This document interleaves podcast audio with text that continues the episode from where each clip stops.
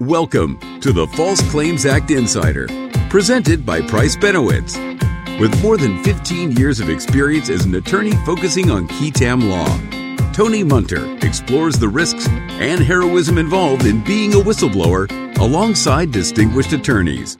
Shahroo Razdani, who just joined Price Benowitz, and we're excited about that and I kind of wanted to sort of talk a little bit about overlap between whistleblower and the kind of work you do. But let's start with the type of work you do, which is OFAC, mm-hmm. um, which I don't think very many lawyers even know about, much less um, the average person. Yeah, so OFAC, uh, you're right, most people don't know about it, but I'm sure. Um, in the next couple of years, more and more people will learn about it. So OFAC is the Office of Foreign Asset Control. It's under the the Treasury Department. It's the um, it's the governmental organization that really uh, uh, handles all of the financial sanctions. So anytime you you know if anytime you have decided, oh, I want to go to Cuba and realized you can't, or mm-hmm. uh, you know, people who want to send money to Syria, Iran, or you know, any of the embargoed nations, that's all under OFAC's control. How many uh, embargoed nations are there? Oh goodness, uh, there's a handful. There's um, let's see, two, right? I mean, more than two. Yeah, Syria, Sudan, uh, Burma. You know, they, these. Uh, well, there's embargoed and then there's sanctioned nations. And so, mm-hmm. what OFAC is actually looking to do more and more in the recent years is um, to kind of move more towards. Uh, sanctions regimes that are targeting specific individuals as mm-hmm. opposed to full countries because um, as you can imagine embargoes do put a chokehold on an economy um, but sometimes you have countries that you know the government owns everything within that country so you really you know an embargo makes sense um, cuba for example one of the big issues is people who try to travel to Cuba, you're not allowed to do any business with the U.S. Oh, I'm sorry, with the Cuban government under U.S. regulations if you're a U.S. person. Mm-hmm. But um, the Cuban government owns most of the hotels in Cuba, for example. So it makes it a little bit difficult to travel. Yeah. Um, so uh, OFAC has become a very big deal in the last couple of years because, um, uh, well, the government is requiring um, uh, private organizations, you know, uh, to comply more heavily with their regulations. Um, not that they're requiring them to comply more heavily, but they're being more stringent about the fines that they levy against companies that don't uh, fall under, you know, uh, that don't uh, fall in line with what you know the OFAC regulations are. So, for example, if you are a bank and you are um, unwittingly sending money to someone who's on uh, one of the OFAC lists, mm-hmm. you're going to get uh, fines, and those fines have become bigger and bigger throughout the years um, because uh, it's a financial it, it's a financial way of uh, of making sure U.S. foreign policy is being effective. So it really is, you know, I like to say it's kind of like the new way we're doing war. So it's no longer, you know, pe- men with guns. It's more, you know g-men with fines um, so it's it's a little bit more um, it, it's definitely a very uh, fruitful place to be working now just because it's also the regulations are not very solid. There's not a lot of very specific things within the regulations. So there's a lot of questions as to how to build compliance programs that uh, work within OFAC, um, how to make sure that, you know, as an individual who's looking to send money overseas, for example, how do you make sure that you're in compliance with sanctions regulations? Um, so yeah, it's been a it's been a busy couple years for OFAC and for me. well, that's good, I guess. Mm-hmm. So when you say fines, obviously my ears, especially against uh, publicly traded companies, banks, mm-hmm. my ears pick up and think that could potentially be an SEC whistleblower action, um, which one would file, you know, um, at the same time as reporting an OFAC violation, I guess. Mm-hmm. Um, does that work? I mean, can you do that? Would be mm-hmm. my question. It seems like you should be able. yeah. So, um, uh, just generally for businesses, uh, when a business finds that they have violated a, a sanctions regulation, mm-hmm. they need to report it to OFAC. There are certain sanctions regimes where if they if they violate certain sanctions programs, they also have to report those to the SEC as well. And so the fines would not only come from OFAC um, uh, if you were found to be in violation, but also from the SEC. So from a whistleblower perspective, um, you know, OFAC doesn't have a whistleblower office, mm-hmm. but the SEC does. So uh, if we were to report something from a whistleblower to OFAC, mm-hmm. as you said, we would report it to the SEC at the same time if it's something that would typically be reported to the SEC. And then if the, the if there was a final action by OFAC and you had an SEC, you'd be mm-hmm. entitled mm-hmm. to an award under the SEC provisions for That's another agency. Right. Um, does OFAC protect whistleblowers who report to it, or or or not? Is that true? It doesn't have a whistleblower provision, as I understand. Is that right? It doesn't, but uh, they do. You know, when you go through an attorney, uh, you can be uh, guaranteed. Um, I don't like saying guaranteed, as you know, attorneys don't like saying guaranteed. Usually file it anonymously. Right, exactly. You can, um, uh, yeah. you can have an anonymity element there. OFAC is very good about understanding that most people don't want to uh, come forward without, you know, just on their own to say that there's been an mm-hmm. OFAC mm-hmm. violation.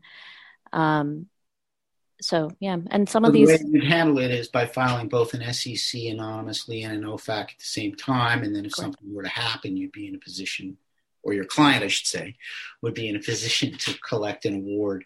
Right. There was one, and, and if I mean, if it really is war by other means, I could see where, you know, some of these fines uh, may get to be pretty serious. Uh, yes. They're trying to teach somebody a lesson. It, they really do get very serious. Um, you know, when it comes to the way they find, they find per transaction. So, for example, if you're, let's say, a a trading like some sort of uh, organization that that makes and sells goods. If you're selling goods to someone you shouldn't be selling it to, and you do it more than once, every time you do it, that's a fine.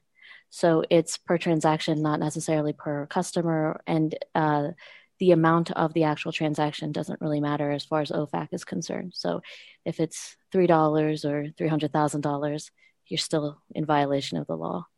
Wow. Mm-hmm. So, yeah. And then they can go do whatever they want, I suppose, with it. Right. Exactly. Have, have, there?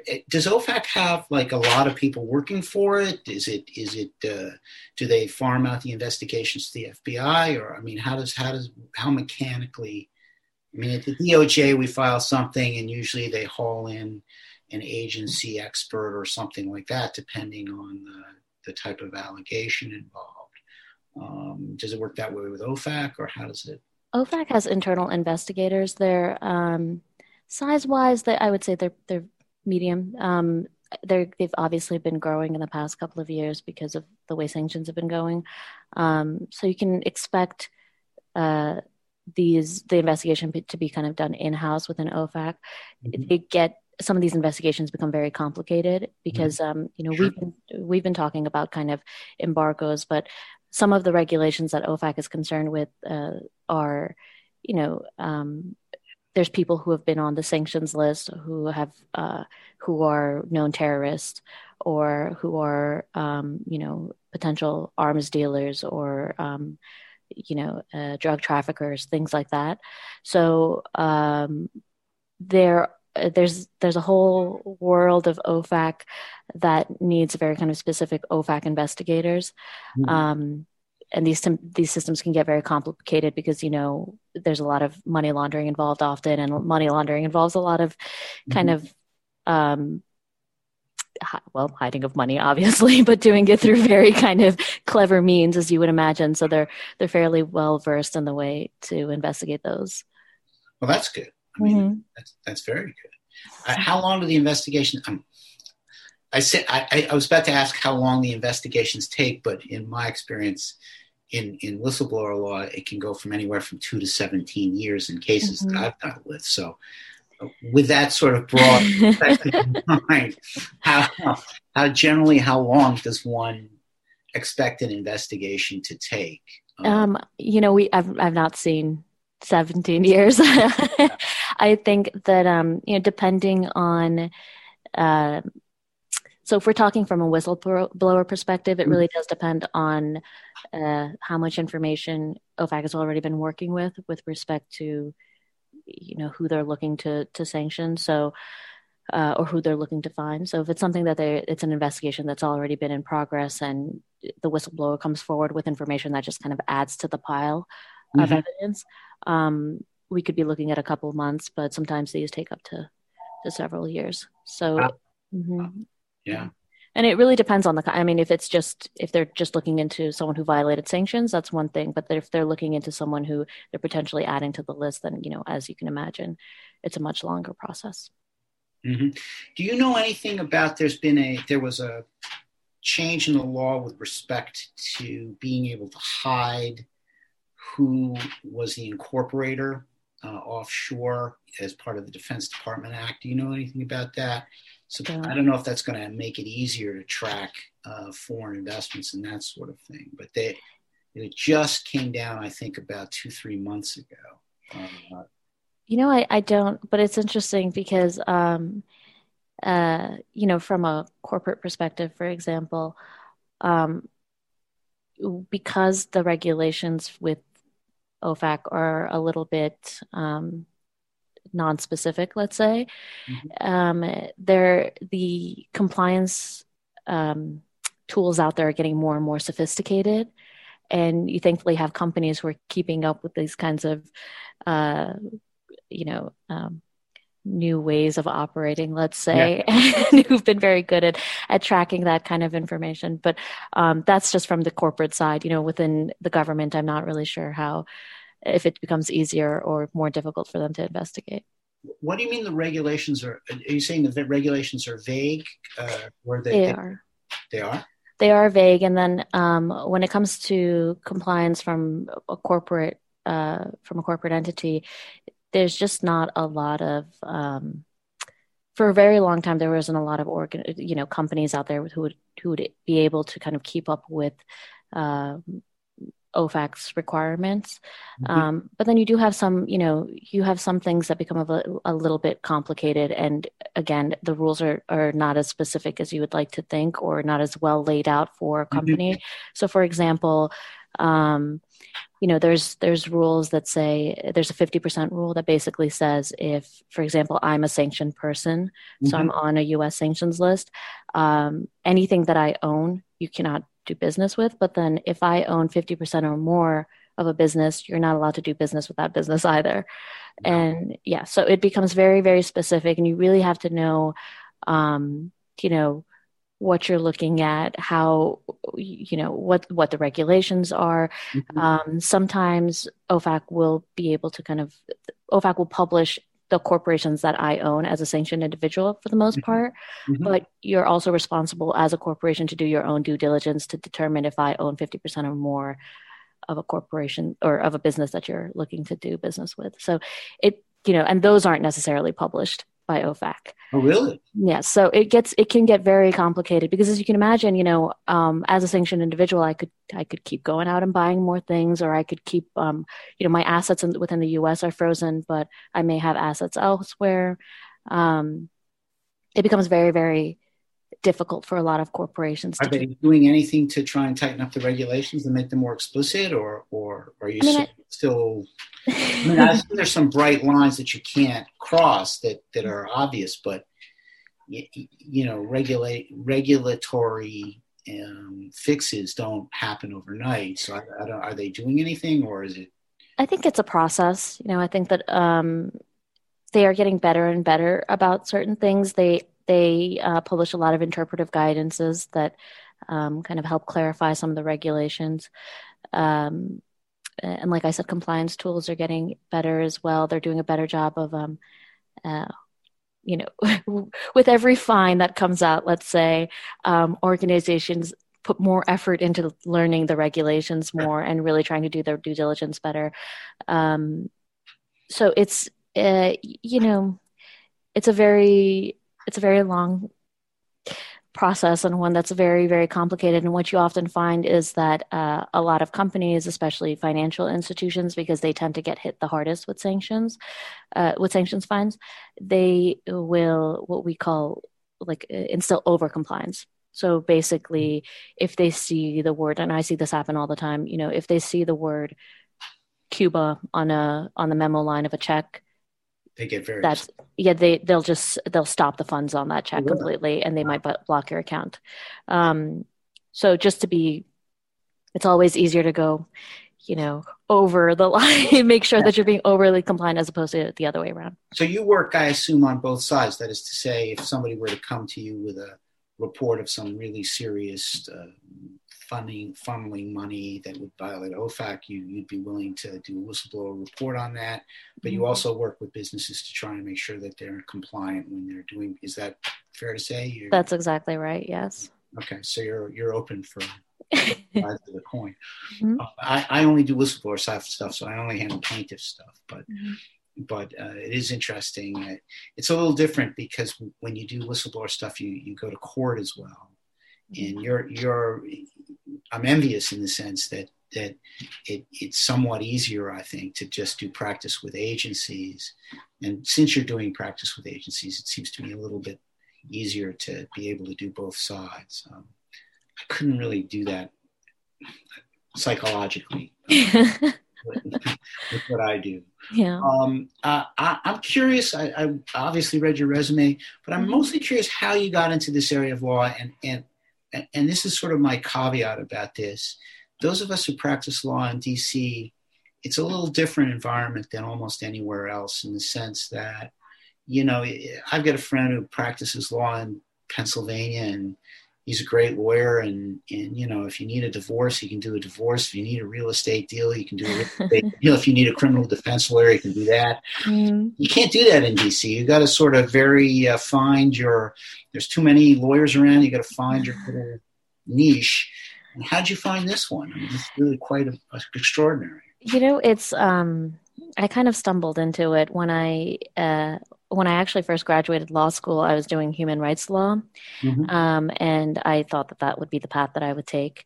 Um, but then I uh, I learned about this firm that was doing specifically sanctions work, mm-hmm. and I have a background in international trade. Um, mm-hmm. It's a specialty that I studied, and it's always been fascinating to me. So I interned at that law firm, and then just thought it was the most. They they were some of the most passionate people I've ever met. They really loved what they did, and mm-hmm. it becomes infectious. Passion becomes infectious, you know. Sure. Um, and sometimes, as you can imagine, it's hard to find passion in law, just because, yeah, you know, it can be very boilerplate sometimes. But um, it kind of ticked all the boxes for me. It there's a human rights element to it, which I really enjoy. There's um, an international aspect to it, which I think is very interesting, and it's dynamic. It's never the same. You know, you, one day you could be working on a case where uh, you know, so let's say someone is is whistleblowing, and that's a very interesting aspect of the law. Um, but then the next day, you're also working on a case where, you know, there's um, uh, someone ha- it's a civil forfeiture case all of a sudden because someone came into the country and had things that, you know, Customs and Border Patrol says that uh, OFAC wouldn't let you bring into the country, and so then you have to kind of work through that and see how you kind of figure out that that maze. Um, and, and, so it's it's always changing. The fact patterns are always different you know mm-hmm. it's not always just a, a company trying to be compliant with ofac sometimes it's you know, i need to send money to my sick grandmother in syria. How do i do that? You know things like that. Um, and that's really a problem. I mean you can't just do that. it is. It's it's a there's there's a lot of issues that um, uh, people don't realize there's there's countries that you really just can't send things to at all sometimes you know and there are exceptions to those regulations of course and it's my job to kind of help you find those exceptions and whenever there's not an exception we can uh, we can submit an application to the government to allow you to do that. Um, but it's it's interesting and it's fun and so i got into that and it uh, it's been the most interesting you know field of law that I could have imagined. It kind of uh, the short answer is I stumbled into it, and the well, long answer was what I just gave. well, no, I think that's right though. I think what that's what happens for good lawyers is they they stumble into an area and then they find they like it, and then after a certain period of time, develop enough knowledge in that area of law that you almost can't get out of it. You sort of you get obsessed with it, and and any area of law is dynamic that way. Um, I guess what I find interesting about OFAC is I can see where you know the country's going to change in the sense of who's going to be sanctioned in the future but they're going to have this mechanism that's going to be available to do this which right. will be you know it, it, may be iran or syria today but it may be some other country tomorrow that mm-hmm. for whatever reason um, as you say it's a lot less blood to, to, commit acts of war this way. Right. Um, but um, I don't see this as being. I mean, I see this as becoming a more of a uh, an expanding area uh, over time.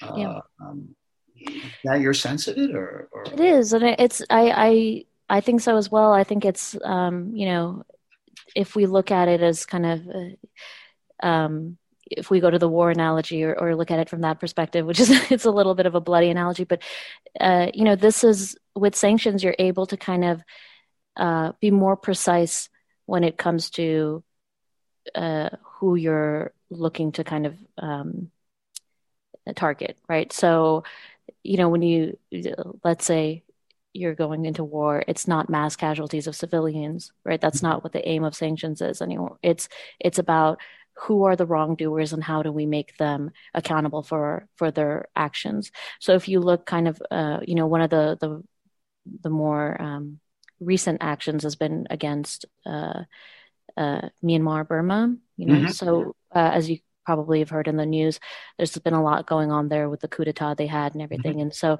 uh, OFAC has taken actions to specifically target people who um, you know were wrongdoers in that situation. So it's not about just um, attacking all of Burma or Myanmar. You know, it's it's about that specialized. It can it, exactly. Wow. Yeah, and so it is going to be, I think, an expanding field. I think uh, more and more people are going to hear about it, even if they don't understand that it's coming from OFAC. You know, uh, I'm sure everyone was well aware of the the Iran nuclear deal that mm-hmm. was going on a couple years ago, and now it's it's back on the table potentially. Um, so that's going to be fairly big news. Um, you know, we could see Cuba opening up again, similar to the way it did mm-hmm. under the Obama administration. So it's a it's an element that I think is very uh, prevalent in the news and in the lives of most Americans without them actually realizing that it's that it's happening or that you know OFAC is behind it. And I do think it's going to continue to grow. I think that that's become. Uh, I think Myanmar was a really good example of that, where it was, uh, you know, the once the situation happened, it, it was a matter of of weeks or months before we started seeing sanctions roll out um, for Myanmar. So it's it's definitely become, I think, a bit of a uh, you know a first line action, if you will. So. Well, thank you for your time, Shahroo. Uh, this was a lot of fun.